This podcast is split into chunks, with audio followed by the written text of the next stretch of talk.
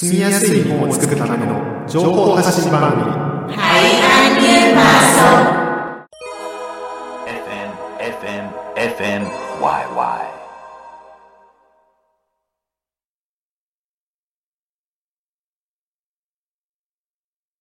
皆さん、こんにちは。ベトナム夢神戸のルイと高谷が日本に暮らすベトナム人に役立つ情報をお伝えします。前回、2021年2月、第2回の放送では日本の税金についてお伝えしました。 Xin chào quý vị và các bạn. Trong tháng này thì và Takaya của Việt Nam yêu mến Kobe xin được tiếp tục chia sẻ những thông tin hữu ích cho người Việt hiện đang sinh sống tại Nhật Bản. Trong chương trình phát sóng tháng 2 năm 2021 lần thứ hai, chúng tôi đã nói về tiền thuế của Nhật. 今年度のベトナム語番組は、神戸市の共同と参画推進助成を受けて放送しています。今回、2021年3月、第1回の番組には、 神戸市福祉局国保年金医療課の中本哲司さんにお越しいただきました。 Năm nay, nhận được sự hỗ trợ trong việc đẩy mạnh hợp tác và tham gia dự án của thành phố Kobe, chúng tôi rất hân hạnh khi được tiếp tục phát sóng chương trình tiếng Việt này. Hôm nay, trong số phát sóng lần thứ nhất của tháng 3 năm 2021, chúng tôi rất vinh dự khi được chào đón vị khách mời là anh Nakamoto Tetsuji, hiện đang làm việc tại Ban Bảo hiểm Y tế, Hưu trí Quốc dân, Cục Phúc lợi thành phố Kobe. 今回は 安心して医療が受けられる助け合いの制度、国民健康保険というテーマでお話しいただきます。Anh sẽ chia sẻ với chúng ta với chủ đề về bảo hiểm y tế quốc dân, chế độ hỗ trợ lẫn nhau để mọi người yên tâm khi nhận sự chăm sóc y tế.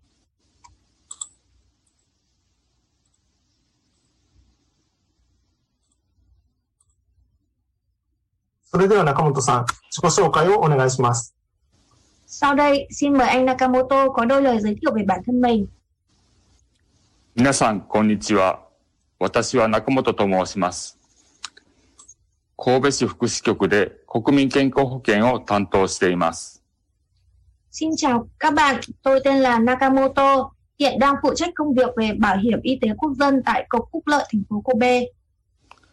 市民の方が手続きに来られる窓口は区役所です。 私が働いている市役所では保険料を決めるなど、制度の設計や運用、広報などを行っています。Quầy để người dân bao gồm người nước ngoài đến làm thủ tục bảo hiểm là ở Ủy ban quận, còn Ủy ban thành phố nơi tôi đang làm việc thì thực hiện việc thiết lập vận hành quảng cáo về chế độ bảo hiểm như là quy định về phí bảo hiểm. 私はベトナムに行ったことはありませんが、ベトナム料理は好きなので時々食べています。いつかベトナムに行って本場の料理やお酒を楽しみたいと思っています。Tôi chưa từng đến Việt Nam nhưng vì thích món ăn Việt Nam nên thi thoảng tôi vẫn hay đi ăn. Tôi rất mong một ngày nào đó được đến Việt Nam ăn một món ăn chuẩn bị vị và uống rượu. 私は生まれてからずっと神戸に住んでいますが、ここ数年、留学や技術実習などで神戸で生活されているベトナム人の方が多くなったと感じています。Tôi sinh sống tại thành phố Kobe suốt từ lúc sinh ra tới giờ. Tôi nhận thấy rằng mấy năm gần đây, số lượng người Việt Nam như là du học sinh, thực tập sinh kỹ năng đến Kobe sinh sống ngày một đông. 健康保険制度は日本で学んだり仕事をされているベトナム人の方にとっても生活を支える大事な制度です。できるだけわかりやすく説明して理解してもらいたいと思いますのでよろしくお願いします。 Chế độ bảo hiểm y tế quốc dân là chế độ quan trọng trong việc hỗ trợ đời sống đối với cả những người Việt Nam hiện đang học tập và làm việc tại Nhật. Tôi sẽ cố gắng giải thích một cách dễ hiểu để các bạn nắm bắt được thông tin. Rất mong nhận được sự giúp đỡ. まず、国民健康保険とはどういうものなのか説明します。 Đầu tiên, tôi sẽ giải thích về chế độ bảo hiểm y tế quốc dân là gì. その前に国民健康保険という名前ですが、長いので国保と省略して言うことが多いです。ここからは国保という言葉で説明していきます。国保は国民健康保険の意味です。 Trước hết thì nói về cái tên bảo hiểm y tế quốc dân. Trong tiếng Nhật có nghĩa là Kokumin Kenko Hoken. Vì là tên hơi dài nên là từ giờ tôi sẽ gọi tắt là Kokupo. Sau đây thì tôi sẽ dùng cách gọi tắt này để giải thích. また、制度に入ることを加入、制度に入っている人のことを加入者と言います。 Bên cạnh đó, nếu tham gia bảo hiểm thì được gọi tắt là tham gia, còn người tham gia bảo hiểm thì sẽ gọi tắt là người tham gia. この制度は、 病院に支払う医療費が必要になった時に備えて、加入者が保険料を出し合って助け合う制度です。皆さんが病気や怪我をした時、軽い症状であれば自宅で休んだり、お薬を買ったりして治すことができます。しかし、それで治らない場合や、原因がわからない時は病院に行かれますよね。Đây là chế độ mà trong đó những người tham gia sẽ đóng phí bảo hiểm để hỗ trợ lẫn nhau trong trường hợp cần phải trả chi phí y tế cho bệnh viện. Bình thường khi mắc bệnh hay là bị thương, nếu có triệu chứng nhẹ thì các bạn có thể nghỉ ngơi ở nhà hoặc là đi mua thuốc uống rồi là tự khỏi. Nhưng mà trường hợp nếu như mà không tự khỏi hoặc là không biết nguyên nhân phát bệnh là gì thì các bạn sẽ đến bệnh viện khám. その時、医療費を病院の窓口で支払いますが、保険に入っていると 3割以下の金額で済みます。Khi đó thì các bạn sẽ phải trả chi phí y tế tại quầy thu ngân của bệnh viện. Nếu tham gia bảo hiểm thì các bạn chỉ cần phải trả dưới 30% chi phí y tế. 症状や治療内容によって医療費は大きく違います。例えば、インフルエンザで病院に行った場合、保険がないと1万円程度かかりますが、保険があれば3000円程度で済みます。なお、保険が使えない治療やお薬もあります。 Tùy vào triệu chứng hay là nội dung điều trị mà chi phí y, y tế có thể có sự chênh lệch lớn. Ví dụ nếu như mà đi bệnh viện khám và bị chuẩn bạn đoán là bị cúm mùa, nếu như mà bạn không tham gia bảo hiểm thì bạn sẽ phải trả một vạn yên. Nhưng nếu bạn có tham gia bảo hiểm thì bạn chỉ cần phải trả 3.000 yên. Tuy nhiên cũng có trường hợp phí điều trị hoặc là tiền thuốc không được áp dụng bảo hiểm.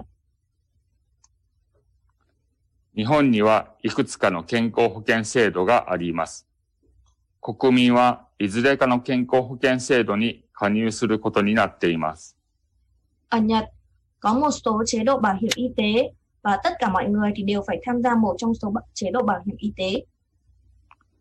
これを国民会保険といい、外国と比べても非常に優れた制度です。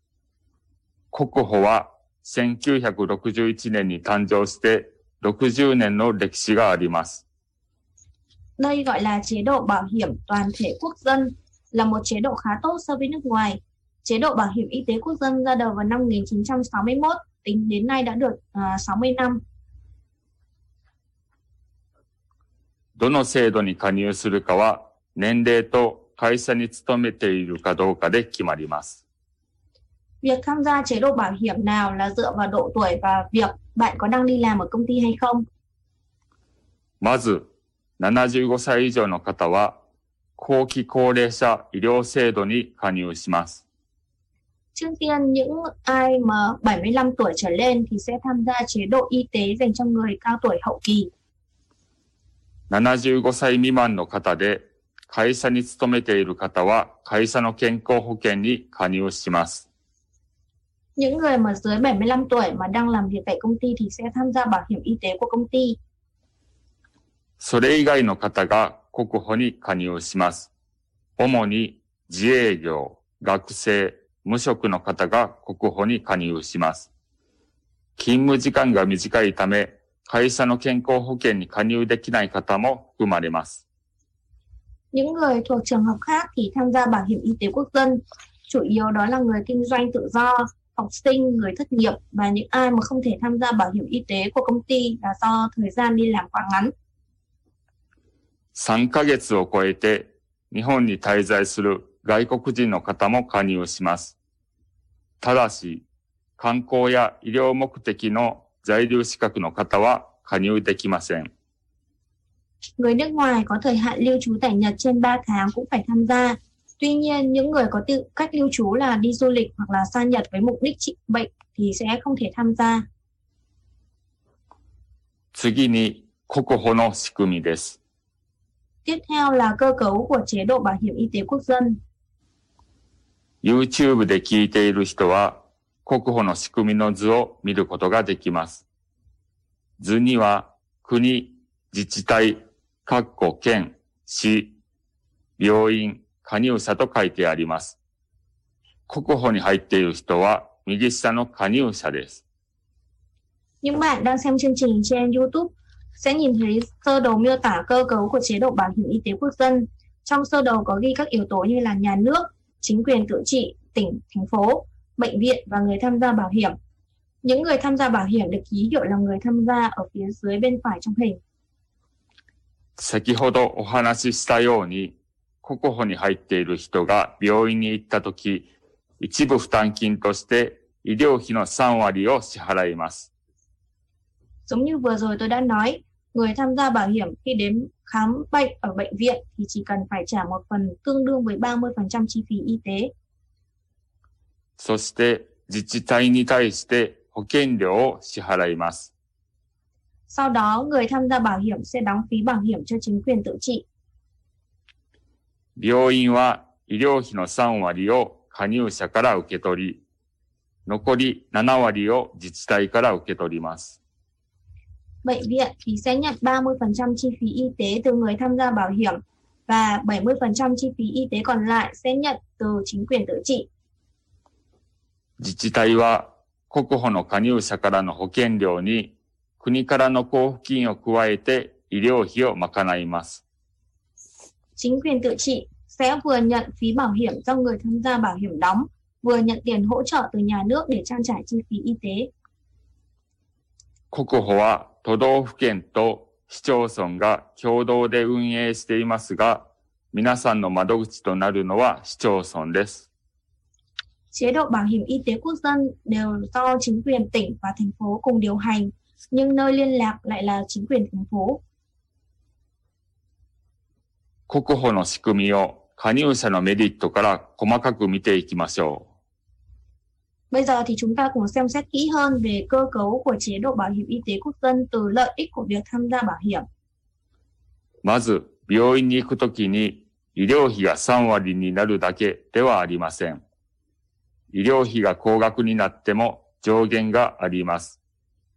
手術や高いお薬が必要な病気や怪我をした場合でも安心して医療を受けることができます。 Trước tiên, khi đi khám bệnh ở bệnh viện, chi phí y tế không có nghĩa là 30%. Nếu phí điều trị quá cao thì cũng có giới hạn đóng tối đa. Trường hợp bị bệnh hoặc là bị thương cần phẫu thuật hoặc là cần mua thuốc có trị giá cao thì các bạn cũng có thể yên tâm điều trị. 限度額は収入によって何段階かありますが、例えば、 給与が年間100万円以下の方であれば、月額3万5400円が上限になります。Mức ờ, giới hạn đóng tối đa ờ, được chia thành các mức dựa theo thu nhập. Ví dụ những người mà có thu nhập dưới 100 vạn yên một năm thì giới hạn đóng là 35.400 yên một tháng. この制度には2つあります。1つは高額療養費です。Chế độ này có hai loại. Thứ nhất là chi phí điều trị cao. これは一旦3割の医療費を支払った後、申請して上限を超えた金額が戻ってくるものです。 Nghĩa là sau khi đã trả 30% chi phí y tế, bạn sẽ làm đơn xin thì sẽ được nhận lại số tiền đã đóng vượt quá giới hạn đóng. ただ、戻ってくるまでに数ヶ月かかるので、 入院など、あらかじめ高額な医療費になることが分かっている場合に利用できるのが、限度額適用認定証です。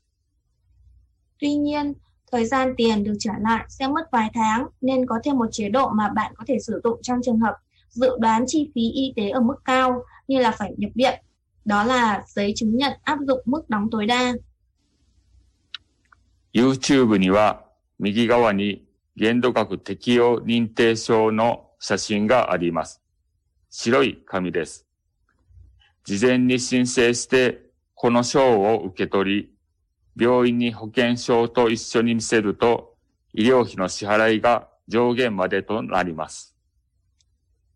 Trong YouTube đang chiếu hình ảnh của giấy chứng nhận áp dụng mức đóng tối đa. Đó là giấy màu trắng. Nếu làm đơn xin giấy chứng nhận này từ trước rồi nộp cho bệnh viện giấy này. Cùng thẻ bảo hiểm thì bạn chỉ cần đóng chi phí y tế tới mức giới hạn đóng tối đa. 次に、保険料でのメリットです。Tiếp theo là lợi ích về phí bảo hiểm. 国保には国からの交付金があるので、その分、加入者が支払う保険料が安いです。また、保険料は加入人数や年齢、収入によって異なります。収入が低い場合は割引制度があります。 Trong chế độ bảo hiểm y tế quốc dân có tiền hỗ trợ từ nhà nước nên phí bảo hiểm người tham gia phải nộp sẽ rẻ hơn. H- Hơn nữa, mức phí bảo hiểm còn khác nhau tùy theo số người tham gia bảo hiểm, độ tuổi và thu nhập. Trường hợp thu nhập thấp thì có chế độ miễn giảm. 例えば、40歳未満の一人世帯で、給与が 年間98万円以下の場合、本来は7万1270円ですが、割引されて年間2万1370円になります。Ví dụ, nếu một người độc thân dưới 40 tuổi có thu nhập dưới 98 vạn yên một năm, thì phí bảo hiểm đáng lẽ là 71.270 yên một năm, nhưng sẽ được giảm xuống còn 21.370 yên một năm. 次に、今後加入される方、現在加入されている方へお願いがいくつかあります。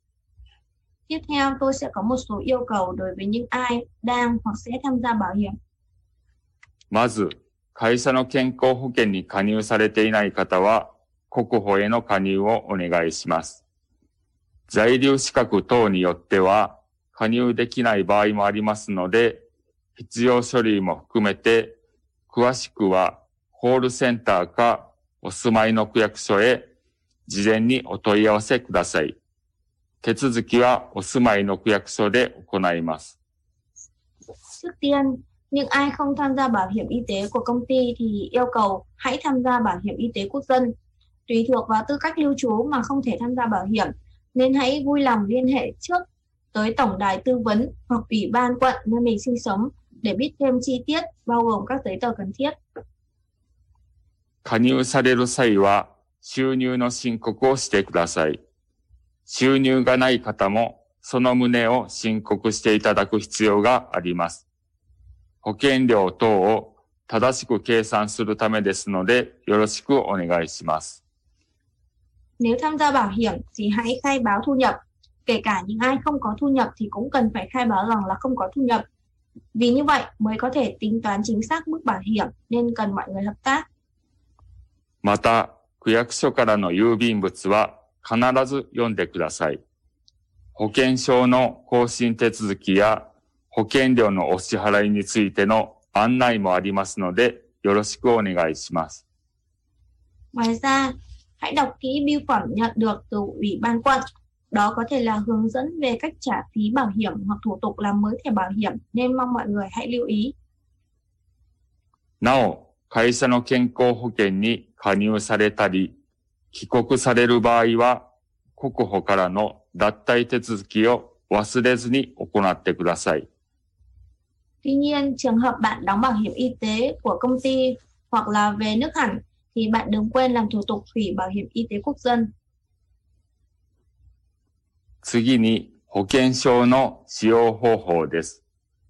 病院を受診するときは保険証を見せてください。在留カードと一緒に常に持っていただくと安心かと思います。Tiếp theo là cách sử dụng bảo, thẻ bảo hiểm. Hãy xuất trình thẻ bảo hiểm khi khám bệnh ở bệnh viện. Nếu mang theo cùng thẻ ngoại kiều thì tôi nghĩ là sẽ yên tâm hơn. 保険証は一人一枚のカードタイプで自分専用です。家族や友人との貸し借りは禁止ですのでご注意ください。Thẻ bảo hiểm là loại thẻ dành riêng cho mỗi cá nhân, nghiêm cấm cho bạn bè, người quen mượn nên mọi người cần chú ý.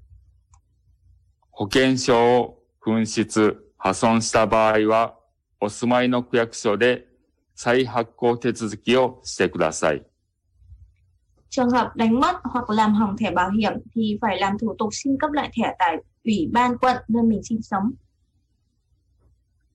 次に保険料のお支払いです。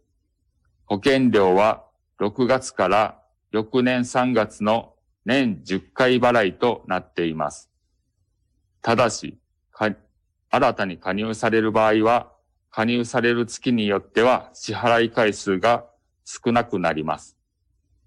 Tiếp theo là về việc đóng phí bảo hiểm.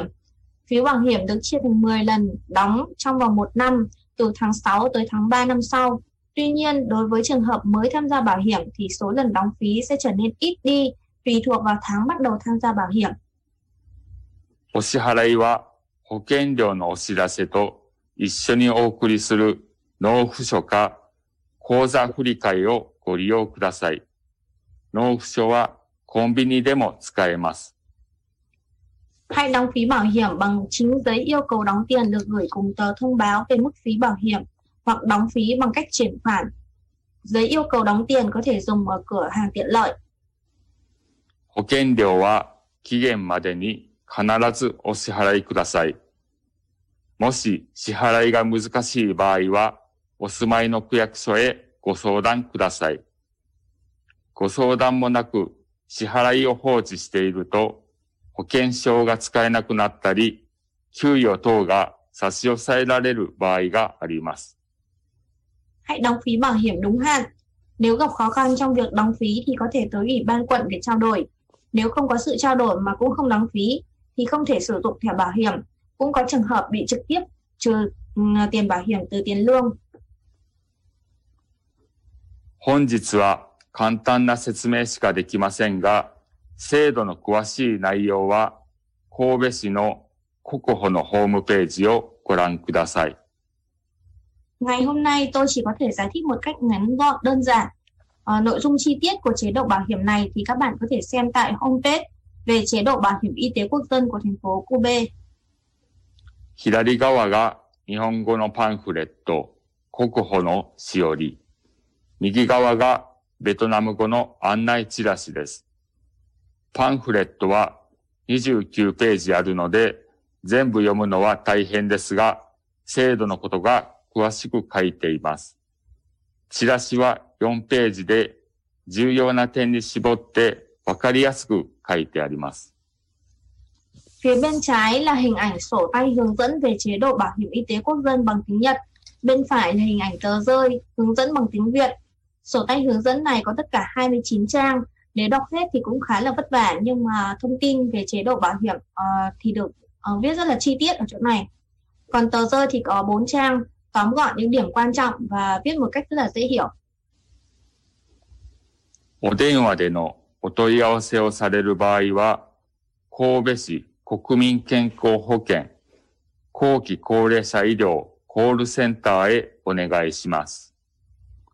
Nếu muốn liên hệ qua điện thoại, bạn hãy gọi tới trung tâm liên hệ, chế độ y tế dành cho người cao tuổi hậu kỳ, chế độ bảo hiểm y tế quốc dân thành phố Kobe. 電話番号、対応時間は表示の通りです。日本語のみでの対応となります。新型コロナウイルス感染予防の点からも、できるだけコールセンターへお問い合わせしていただくようお願いします。Số điện thoại và thời gian hỗ trợ được ghi như trên slide, chỉ hỗ trợ bằng ờ, hướng dẫn bằng tiếng Nhật. Để phòng tránh lây nhiễm dịch corona thì ừm, nếu có thể thì mọi người hãy liên lạc qua trung tâm liên hệ. 窓口でご相談したい場合や手続きをされる場合は、お住まいの区役所へお越しください。営業時間は表示の通りです。 Trường hợp muốn tới trao đổi hoặc làm thủ tục tại quầy làm việc thì bạn hãy tới ủy ban quận nơi mình sinh sống. Thời gian làm việc thì được ghi như trên slide. 加入手続きには時間がかかりますので、余裕を持ってお越しください。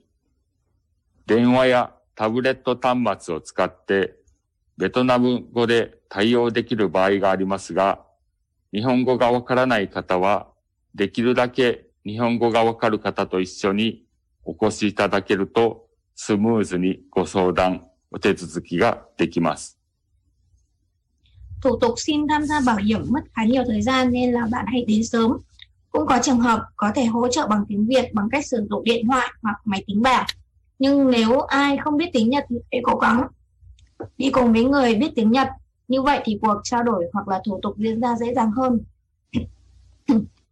手続きによっては、郵送やオンライン申請できるものもあります。日本語がわかる方は、こちらもぜひご利用ください。詳しくは、神戸市ホームページをご覧ください。Tùy vào từng loại thủ tục mà có thể làm bằng hình thức gửi bưu điện hoặc là online.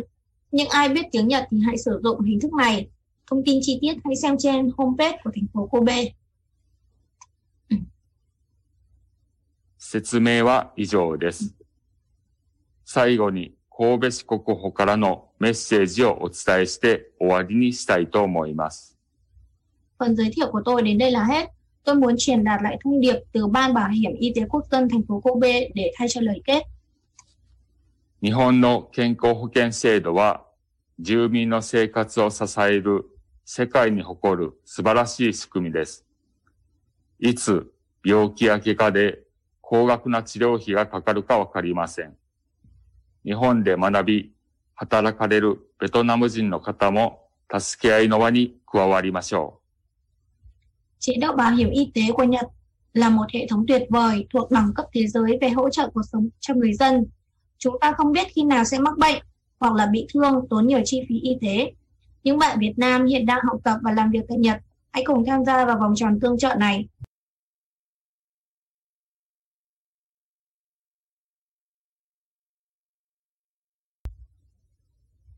ここまで中本さんありがとうございました。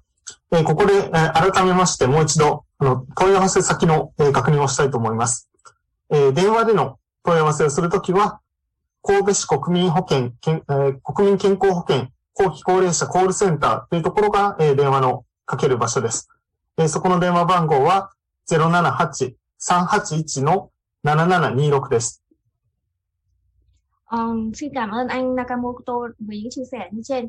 Thì uh, bây giờ Thủy và Takaya sẽ tóm tắt lại nội dung liên quan đến cái uh, địa chỉ liên lạc.